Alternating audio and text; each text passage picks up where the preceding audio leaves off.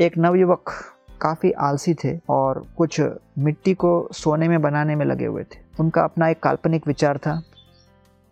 तो कई पड़ोसियों ने मना किया, लेकिन वो माने नहीं, हट कर रहे थे। तो ससुर जी आए और बोले, अरे दामाद जी, आप क्या कर रहे हो?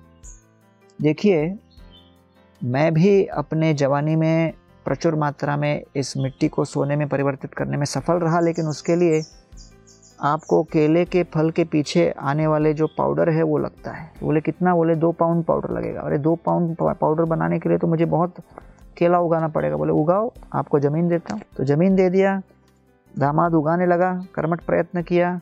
एक पूरा सीज़न में जितना केला उगा उसमें से केवल इतना ही पाउडर निकला। बोले, और करना पड़ेगा। एक साल, दो साल, तीन साल, पाँच साल केला ही उगा रहे थे, फिर दो पाउंड पाउडर जमा हुआ। ससुर के पास आए, बोले, देखो, जमा हो गया, ससुर ने कहा, बेटी को बुलाओ और एक बाल्टी मट्टी भी लेके आओ। मैं दिखाऊँगा मट्टी से कैसे सोना बनता है।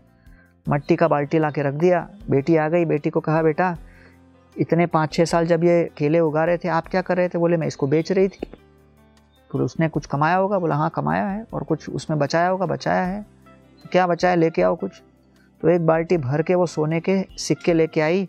सोने का सिक्का एक तरफ़, मट्टी का बाल्टी एक तरफ़ पिताजी ने कहा, देखो, आप कहते थे ना, मट्टी को सोने में कैसे बदलना? ये देखो, मट्टी से सोना इस तरह बनता है। तो इसलिए जब हमें अपनी चेतना को परिवर्तित करना हो, मट्टी से सोना बनाना हो तो प्रयत्न करना पड़ता है।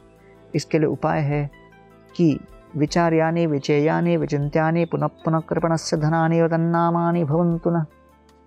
जो स्मरण करे, विचार करे, चर्चा करे, भगवान के नामों का उसकी चेतना में परिवर्तन अनिवार्य है। ये मनुष्य जीवन की महिमा है, ये मनुष्य जीवन का लक्ष्य है।